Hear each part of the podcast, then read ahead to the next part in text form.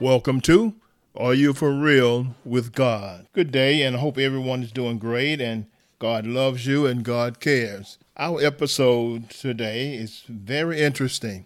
Although we live our lives and we know about God and we know that there is a devil, but do we really ever think that Satan will tempt us? Probably not. We're going to talk about Job because Job was a man after God's own heart. God spoke highly of Job. Job was a righteous man. He feared the Lord and he shunned evil. Today, before I accepted the Lord into my soul, into my heart, it wasn't that good. Many people don't like to confess that because they're ashamed of their past. I'm not ashamed of my past. Today, that's what we're going to talk about whether or not Satan is on our trail.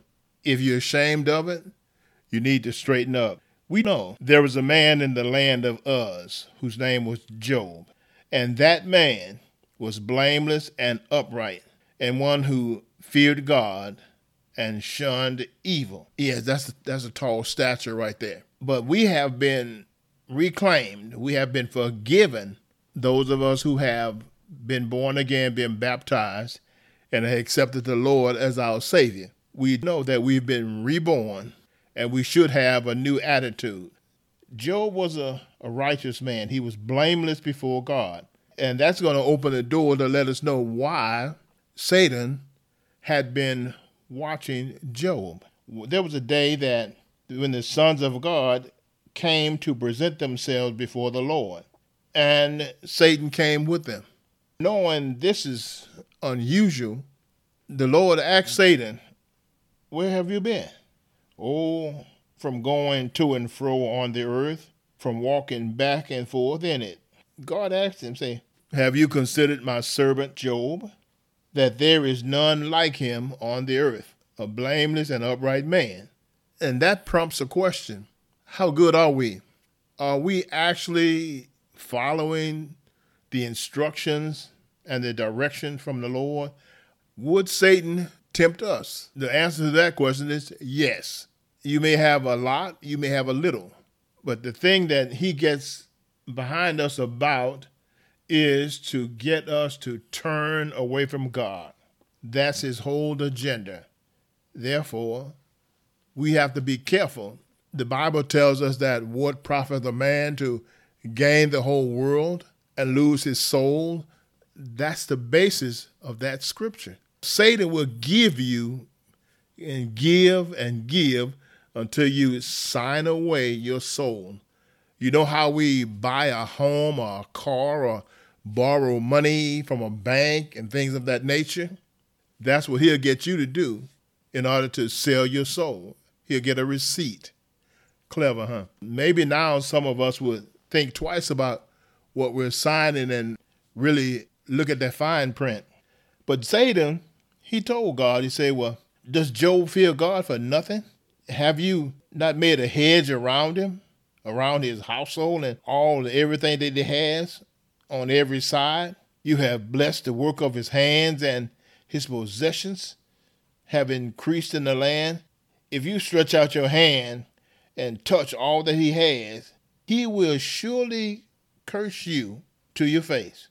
The Lord said, Okay, all that he has is in your power. Only do not lay a hand on his person. So Satan went out from the presence of the Lord.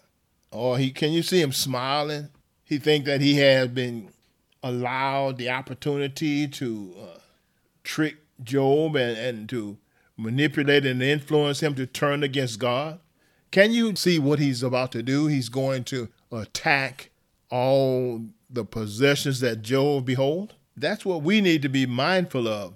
He's going to come after you because we try to buy, well, we get greedy. We want to have extravagant things, uh, material things, and sometimes we go overboard with that. Isn't enough actually enough? Point I'm making is what profit a man to gain the whole world and lose his soul? We have to think about it.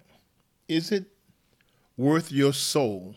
If you ask me that question, I'll say no. the sons and daughters of, of Job, they come together doing rituals and festivals and feasts. And they, according to their birth order, that will the, that that will de- determine the location for the get together. As they were getting together, a messenger came and and told Job, "Yes, master, the oxen were plowing and, and the donkeys they were feeding right beside them. Then the Sabaeans raided and took them away.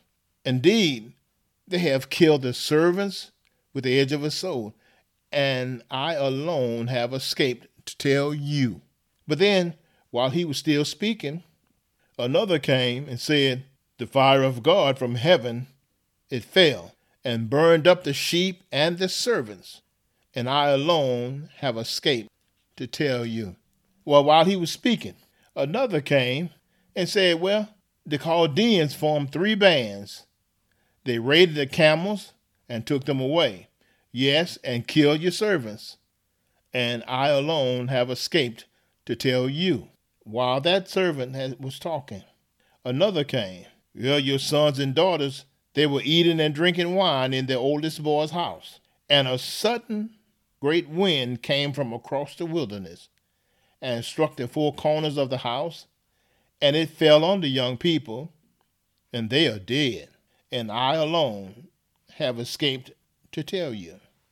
You know, when we get that phone call about someone has vandalized our homes, uh, our vehicles, and something has happened to our loved ones, that feeling that we get uh, of rage and disappointment, our countenance will fall on the ground.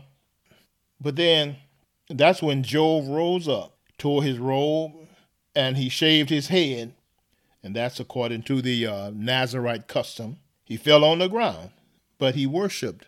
And he said, Naked I came from my mother's womb, and naked shall I return there. The Lord gave, and the Lord has taken away. Blessed be the name of the Lord. In all this, Job did not sin nor charge God with the wrong. As far as animals, Job had 7,000 sheep, 3,000 camels, 500 oxen, and 500 donkeys, seven sons and three daughters. According to our standard, that's a large household. He had servants and attendants to watch all of that. That's what Satan meant when he said, Well, you got a hedge around him and you've given him a whole lot. Job earned those gifts by servitude and respect. Many of the things that we desire, money can't buy them. In some some of our eyes, we feel that if I had all the money, people would love me and people would respect me. They respect your money, your finances, and all that they could get from you does not mean that they will respect you. And we need to learn that. See, Satan, he's going to attack, and he wants to attack you, and he attack you with the things that we desire adultery, fornication, uncleanness, lewdness. Uh, you know, all those things that we, we're doing in today's society, going to places of ill repute, idolatry, sorcery, hatred, outbursts of wrath, or when someone uh, bothers you and and you say some unchoice words to them, selfish ambitions, you know, oh, I'm an ambitious person. These are the ways and I want us to do a self check after this. While you listen, just think about your life and think about the things that you do. Is Satan manipulating you?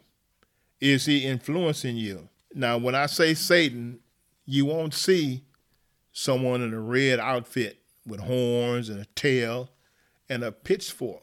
It may be an individual that's in a nice dress, a fair appearance, looking good, with all the trinkets, nice clothing, nice rings and jewelry, a, a nice automobile, a nice home, and lots of money.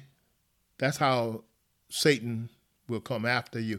He'll look just like that in a respectable way that will pique your interest and make you want to be a part of his regime. Uh, today we call them posses. But you know that the fruit of the Spirit, the fruit from God, it gives you love, joy, long suffering, waiting for the things that you want or desire, peace, kindness, goodness, faithfulness.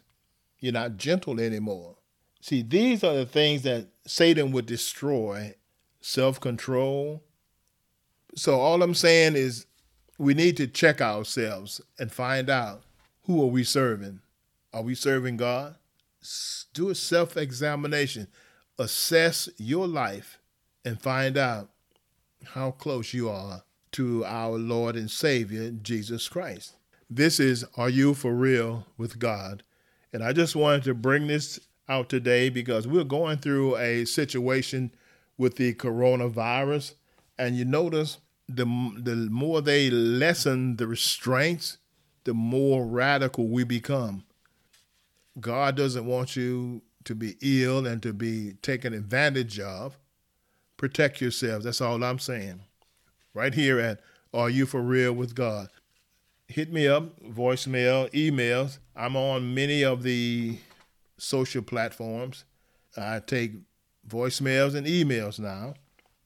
And if you'd like, my Google number 504 656 9322, 10 a.m. to noon Central Standard Time, Monday through Friday. Have a wonderful day. God bless you, and thanks for listening.